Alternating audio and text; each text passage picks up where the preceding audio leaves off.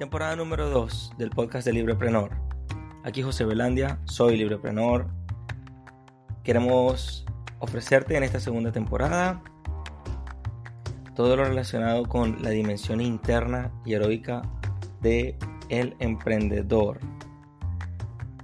Estamos empeñados en que podamos descifrar la vida en los saldos de libertad que están relacionados con nuestra acción diaria, nuestra acción cotidiana, y así podamos ver la vida en clave de libertad. No te vayas, que ya volvemos con más.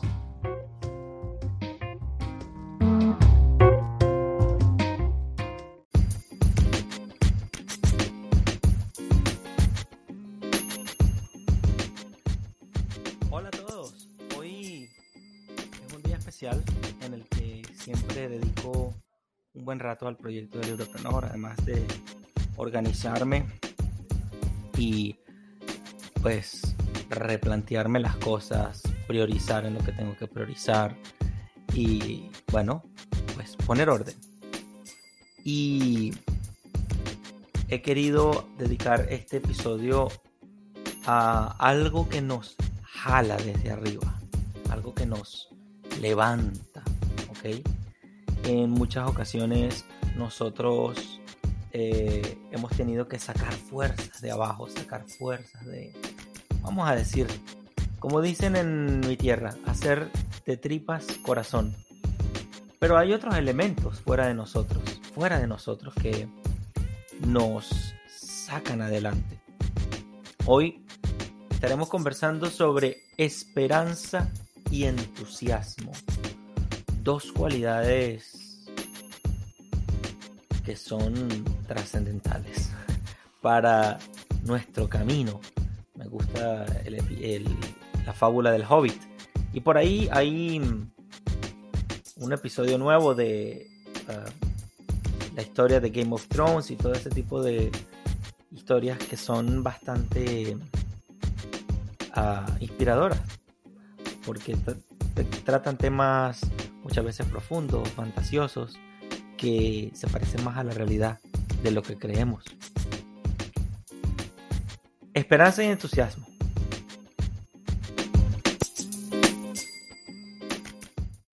Muy bien, comenzaremos como acostumbramos en esta temporada, tratando el, pues, estas virtudes o estas cualidades o estas dimensiones de, del emprendedor o sí, del emprendedor y de la persona que defiende la libertad. Este, conectando con el emprendimiento.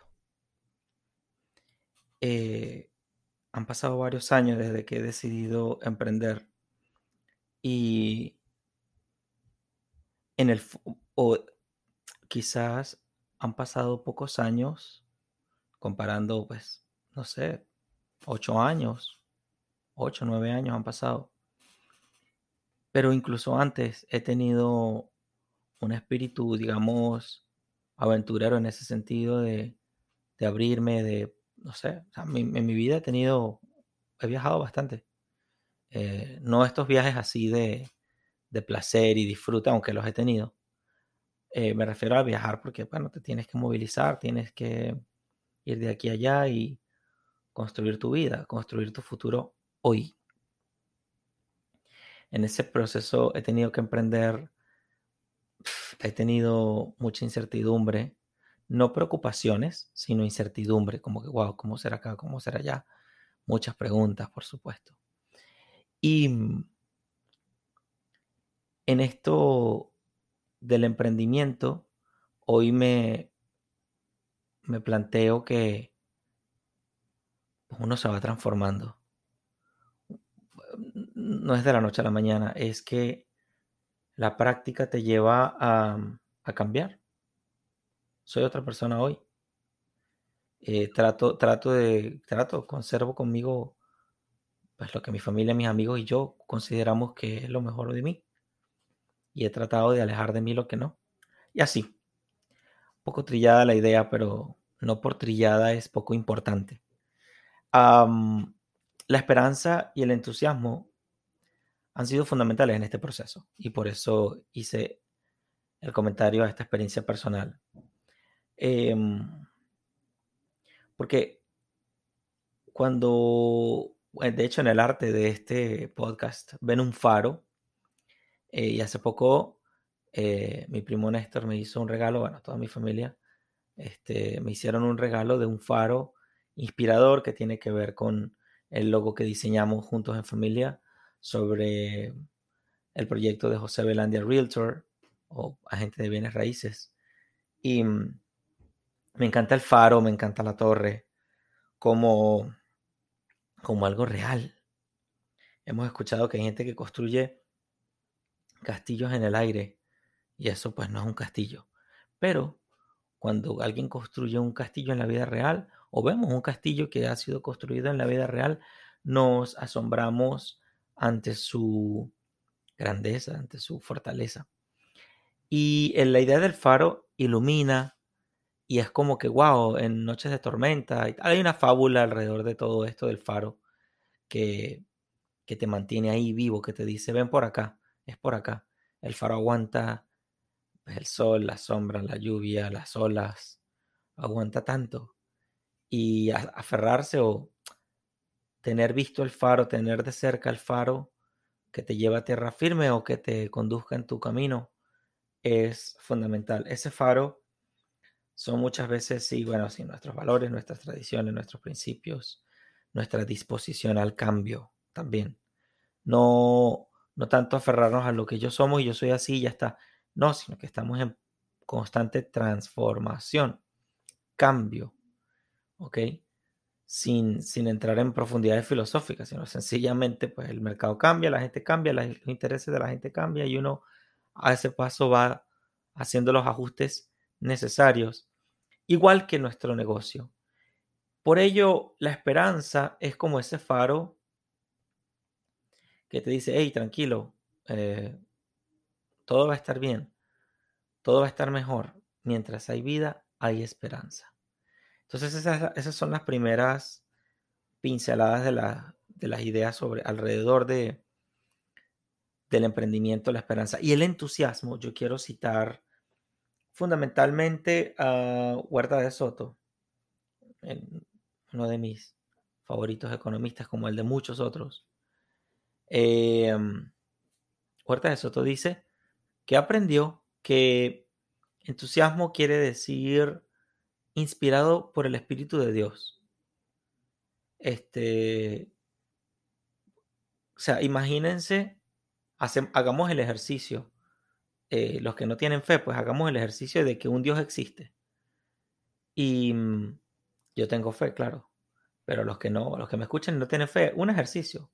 Bueno, supongamos que ese espíritu te llena por dentro o te, te mueve por dentro y tú vas, wow, o sea, como con un superpoder.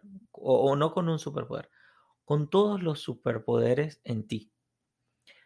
Y con esa y con esa disposición o con esa sensación vas por el mundo. O sea, vas caminando, vas logrando cosas, superando obstáculos, sonriendo incluso cuando te va mal.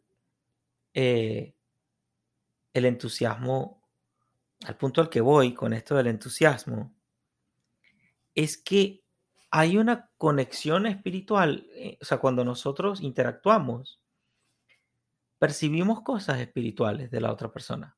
O sea, hay como que unas sensaciones difíciles de describir que no tienen que ver ni con psicología ni con lenguaje ah, ah, corporal, sino hay algo, hay un... Hay gente que le llama, hay unas vibras con la gente, ¿no? Hay una... Eh, sí, un, un ímpetu, una cosa... Lo hemos sentido, todos tenemos algún referente que nos ha inspirado, que nos ha transmitido una, no sé, seguridad, calma, eh, como que tiene el control de su situación y, y está dándote apoyo, respaldo y siente una alegría profunda por dentro. Eso lo hemos visto en alguien en algún momento. Hagamos memoria y veremos que sí.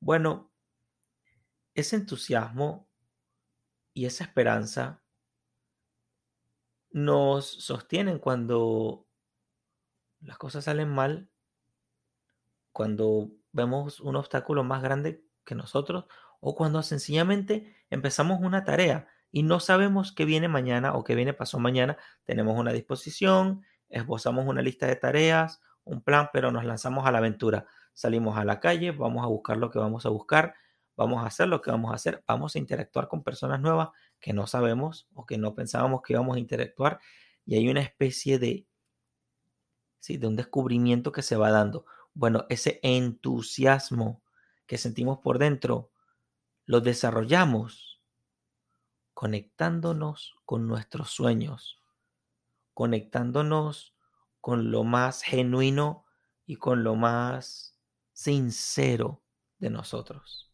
O sea, veamos, si tú tienes unas aspiraciones de realizarte en una idea de negocio, una idea comercial, una idea, no sé, de carrera, de trayectoria, hay que hacer una pausa, revisar los motivos que te llevan a conectarte.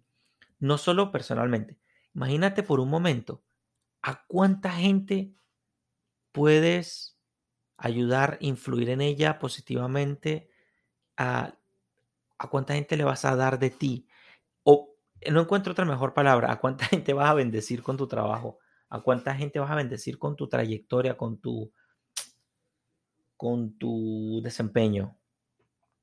Bien sea que vendas casas o compres casas, bien sea que remodeles, bien sea que, no sé, eh, hagas un podcast de libertad, bien sea que tengas una red social o hagas comida, así, hagas una pausa y digas por qué tú te vas conectando con esa misión personal que tienes. Una misión que no puedo, o sea, en mi casa, cinco, cuatro, cinco personas podemos limpiar los platos. Veamos, claro que sí.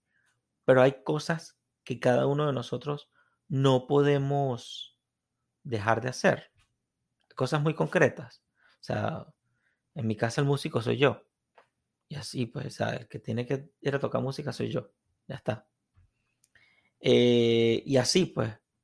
Entonces, hay cosas que tienen que ver mucho con el llamado personal. Bueno, eh, conectarnos con eso nos va a, mm, a entusiasmar.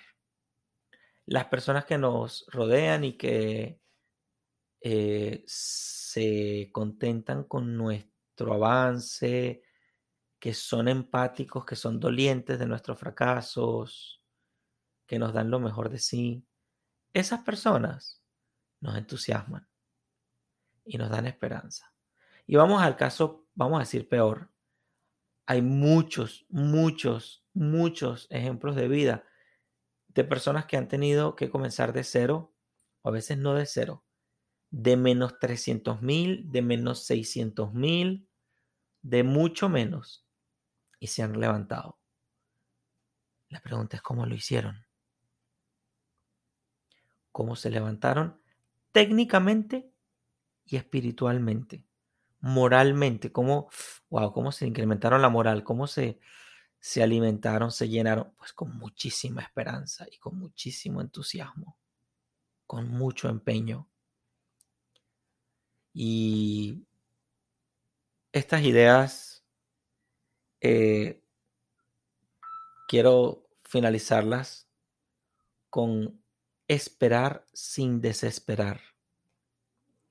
Hay gente que dice, no, no esperes nada, no esperes nada. Perfecto, lo compro.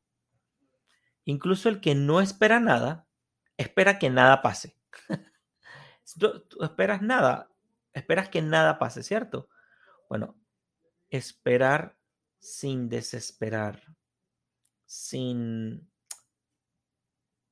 sin impacientarse, sin, sino veamos, disfrutemos el, el paseo, disfrutemos el paisaje, abriéndonos a la experiencia de, vivir la esperanza, la esperanza de, sacar adelante nuestro negocio, nuestra trayectoria, nuestras amistades, nuestra familia, nuestros sueños. Eh, cabe destacar, sin, sin, atacar a la libertad de otros, sin atacar al, a la conciencia de otros, sino en libertad, esperanza y entusiasmo.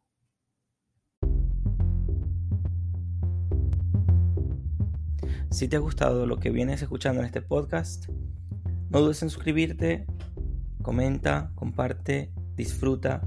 Hagamos que este podcast llegue a donde tenga que llegar para que así podamos ver la vida en clave de libertad.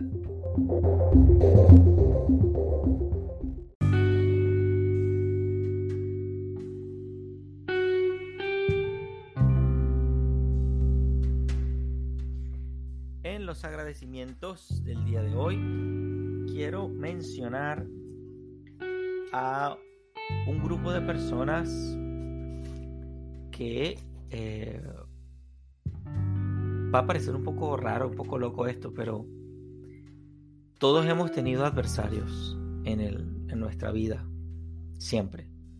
Este, quien no haya tenido adversarios en la vida, wow, es que no, me viene ningún ejemplo, no me viene ningún ejemplo. Si conoces algún ejemplo de alguien que no tenga adversarios, eh, déjamelo en un comentario, me encantaría eh, estudiarlo o chequear cómo alguien puede no tener adversarios.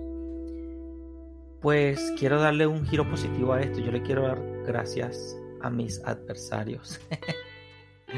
Eh, no sé si son muchos o pocos. en un principio, claro, de niño, nosotros cuando tenemos un adversario sentimos nervios, algo de miedo, algunas otras personas no, eh, pero en para hacer el cuento corto, los, nuestros adversarios eh, nos, nos quitan un poco la tranquilidad, ¿cierto? Y nos ponen a pensar y nos hacen analizar las cosas y nos ponen un poco alerta y así sucesivamente. Este, no, no estoy diciendo que tener adversarios sea muy bueno ni muy correcto, pero eh, como es casi inevitable, en mi edad ya me he dado cuenta, es casi inevitable tener adversarios, por no decir que es imposible no tener adversarios, eh, quiero agradecerle a mis adversarios. Son personas súper especiales para mí y sobre todo eh, pienso que hay un ejercicio quizá de, de grandeza o de amplitud, o diría mi amigo Chucho o mi amigo Danilo, de magnanimidad, que no quiere decir que yo tenga magnanimidad, quiero decir que me acerca o me inspira eh, tener algo de magnanimidad cuando pienso en mis adversarios, como David y Goliat, como el Hobbit y el dragón. Eh, le mando saludos a mi tía Vero, que la conocí hace poco. Eh, ya, ya llegará el momento en que le comparte este episodio a mi tía Vero. Em, mi tía Vero me enseñó que si luchas contra un dragón, no importa si ganas o no le ganas al dragón. La pregunta es, ¿quién lucha contra un dragón? Ya venimos con más.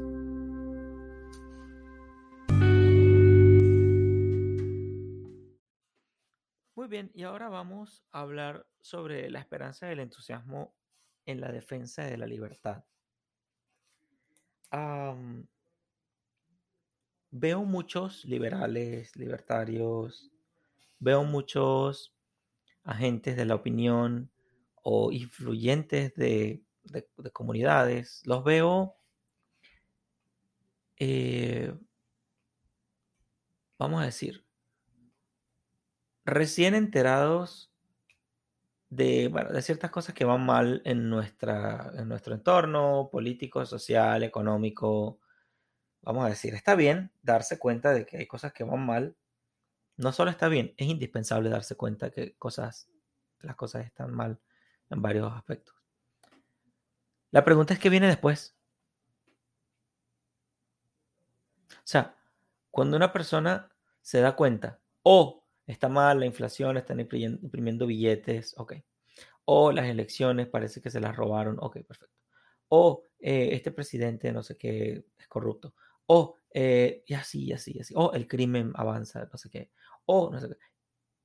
Esto sin mencionar a los agentes del terror de las pantallitas.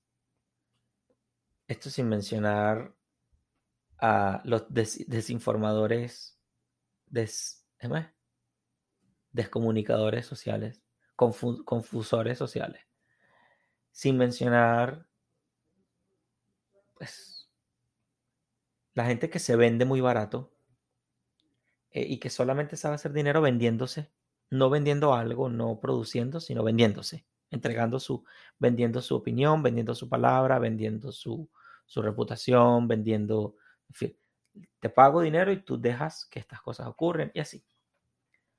Y hay gente que se, el punto es que hay gente que se entera de que eso existe. O se enteran, se dan cuenta de que el mal existe, qué sé yo. Y quedan ahí. Entonces, lo más que hacen es, o oh, voy a criticar, o oh, voy a indignarme, o oh, voy a denunciar, o voy a... Está bien. Y después, ¿qué haces después? O no, me voy a reunir con un poco de gente que critica. Ok. ¿Y qué vas a lograr con eso? No, porque la crítica es indispensable. Ok, perfecto, la crítica es indispensable. ¿Para qué? ¿Para gozarnos en la crítica o abrazar al fatalismo? Cosa que veo que hay gente que lamentablemente hace. Se echan al abandono porque les falta esperanza y entusiasmo. Con esperanza y entusiasmo, nosotros no es que pensamos que las cosas se van a arreglar solas no, no, no, no, ese no es el mensaje. El mensaje es que se puede. Eh, el mensaje es que mientras hay vida hay esperanza y con entusiasmo yo logro conectar a fondo. Hay gente que dice, bueno, pero si no lo tengo, si no tengo el entusiasmo, fíjate en quienes tienen entusiasmo. Fíjate en el mejor. Yo hace poco venía teniendo una conversación con alguien en que no es fácil que no es muy común, no veo muy comúnmente personas que se fijan en los mejores. Vamos a decir, como una disciplina, como un hábito. Por supuesto, yo estoy en un par de entornos que sí lo hacen. Pero veo con frecuencia que por esto de echar chistes y burlarse de una cosa y otra o sacar un chiste de cualquier cosa, pues nos fijamos solamente en el que hace las cosas mal. O sea, tenemos un filtro, un sesgo en los ojos de ver solamente esto y me queda el chiste, me queda la broma, me queda tal. Me queda el fracaso del otro, tal, tal, no sé qué. Aquellas personas que lamentablemente sufren de envidia, eh, quedan con la envidia de por qué esta persona así, porque así sucesivamente. Pues es esto es una invitación a que en lugar de quedarnos ahí, eh, nos fijemos en los que practiquen la esperanza y el entusiasmo para aprender de ellos.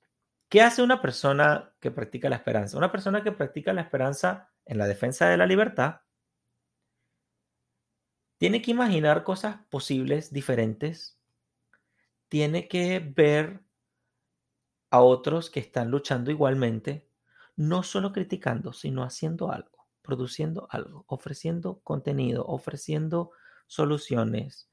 Eh, eh, y eso se lleva sin, sin ningún obstáculo, se lleva a la vida personal de nosotros, porque para tú hacer una buena, no sé, actividad de inspiración, de influencia, de liderazgo, lo que he visto en quienes me inspiran a mí es que practican, con el, practican el ejemplo, eh, están abiertos al aprendizaje, eh, están muy conscientes de los errores o de los fracasos propios y están buscando siempre el antídoto.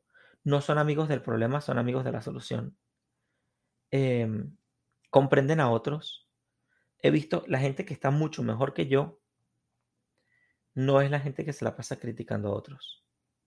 La gente que veo que están mejores que yo, están en una tensión continua de dar lo mejor de sí. Están como en un atletismo empresarial o en un atletismo intelectual o en un atletismo de networking de, de influir en otros positivamente demostrarles a otros un mundo diferente, un mundo posible.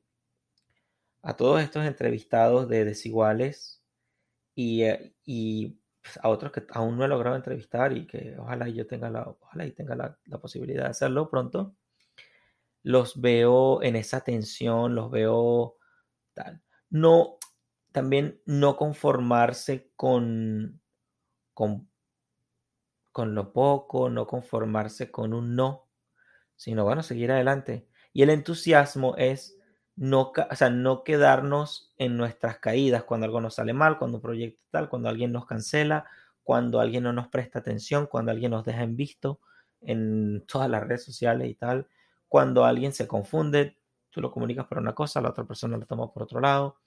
Em, cuando, no sé, o sea, cuando las cosas no te salen bien, cuando vemos, nos indignamos un poco porque vemos que, sabemos que, bueno, decía Escotado que el mundo progresa cuando los políticos duermen. Bueno, cuando los políticos no están durmiendo y están despiertos por ahí y uno se indigna más, em, tendemos a desesperanzarnos o desentusiasmarnos. Y la invitación es a crear ese, esa conciencia de que, hey, tengo que conectarme con la esperanza y con el entusiasmo que veo en otros. Y una persona entusiasta es una persona que, vamos para allá, vamos para allá, vamos a hacer, vamos a hacer. Siente alegría, que goza del aprendizaje, que, que siente que, vamos a decir, que cree de verdad que los sueños son posibles, se pueden ejecutar, se pueden convertir en una realidad y que está ahí empeñado, que, que está nutriendo su espíritu. Yo creo que una persona entusiasmada está nutriendo siempre su espíritu. Y ese es como que mi punto final acá. Entonces, en la, en la lucha, en la defensa de la libertad, vuelvo al punto, no me gusta mencionarlos mucho, pero cuando uno pues ha sido víctima del comunismo, del socialismo, indiscriminadamente, de los políticos que se van moviendo entre ellos, ¿no? Y, y van apretando los tornillos, generando mecanismos de, Ah, mecanismos de pobreza eh, intelectual, espiritual, moral, eh, monetaria, financiera, empresarial, etcétera, para quedar ellos arribita. Pasa eso también, vemos, lo veo en la música, hay personas que necesitan a alguien peor al lado para ellos brillar. Bueno, eso no es una persona entusiasmada. Eso no es una persona eh, que esté dando un ejemplo a seguir. Da un ejemplo a seguir a aquella persona que se quiere rodear de gente mejor, o sea, no para que quede, se nutre, vamos a decir, esa es la palabra. Me nutro de gente, de gente mejor que yo, no gente que gana más dinero que yo o gente que tiene un estatus mejor que el mío necesariamente, gente que es mejor que yo. Conmigo ha estado muchísima gente, bueno, estoy demasiado feliz, he entrenado más de 400 personas ya para limpiar carros y he encontrado ejemplos tan buenos de personas. También he encontrado ejemplos que no son muy interesantes o son buenos ejemplos de lo que no se debe ser o uno no quiere ser en la vida. Eh, pero siempre hay, hay gente ejemplar. O sea, hay gente que, wow, que tú dices, wow, cuando tú le vas preguntando sobre su historia y vas aprendiendo sobre ellos y tal, tú dices, wow, qué impresionante. Este, hace poco entrevisté a un amigo en Uruguay, Sergio, y cuando me contó todo lo que ha trabajado, en todas las cosas que ha trabajado, yo digo, wow, o sea, me admiro. Me admiro de que, wow, eh, esa, esa persona definitivamente es mejor que yo en varias cosas. Em, eso me nutre el espíritu. De hecho, todas mis entrevistas de desiguales me nutren el espíritu. Salgo entusiasmado, salgo lleno de, de algo. O sea, salgo con la mente imaginando la realidad de otros, el camino de otros, la lucha de otros, el camino del hobbit de otros. Y lo encuentro profundamente inspirador. Bueno, eso aplicado en la libertad, cuando vemos personas que opinan, que son, no solo que opinan, que dan el ejemplo, que actúan, que ayudan a otros, que les enseñan cosas de negocios a otros. Eh, porque claro, los mecanismos empresariales son necesariamente de producción, em, de producción de valor. Eh, en cambio, los mecanismos políticos son necesariamente predatorios o extractores. O sea, yo le quito a este, le quito a este, le quito a este, le quito a este. En comparación con el empresario, que es yo produzco y en, ese, y en esa producción me perfecciono y ayudo a otros, perfecciono como un, como una tendencia, no como un fin, no es una finalidad ser perfecto, sino perfecciono mi técnica, mi forma, mis maneras, mis modales. Eh, este episodio de Esperanza y Entusiasmo ha sido, sí, bastante profundo eh, y hay que sacarle provecho que haya que sacarle. Haz que llegue este podcast a quien tenga que llegar, a, que, a quien tú consideres que le haga falta escuchar algo de esto. Yo no soy de repente el mejor locutor o el mejor podcaster, pero sin duda estoy dejando acá lo mejor que puedo dar. Para los amigos, lo mejor, decían, he escuchado varias veces. piensen entonces por un momento, ¿qué pueden hacer? Dos cosas, una o dos. Dos cosas para nutrir nuestro espíritu en ese sentido positivo de entusiasmo y para ver al faro, cuáles son nuestros faros que nos ayudan, como el faro de la marina, como el faro en el mar, que nos dicen, hey, tengo esperanza. Para muchos, por supuesto, lo respeto y lo apoyo, eh, su religión es inspiradora, la filosofía inspiradora, los ejemplos de vida son más palpables, vemos gente ejemplar, la gente que demuestra su su trabajo y sus resultados acompasadamente.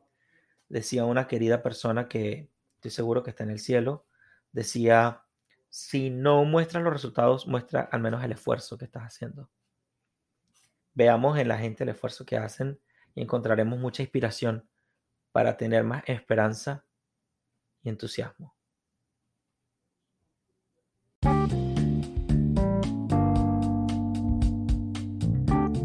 bien, hemos llegado al final de este episodio de la segunda temporada, en la que estaremos mostrando al emprendedor como un héroe de la libertad.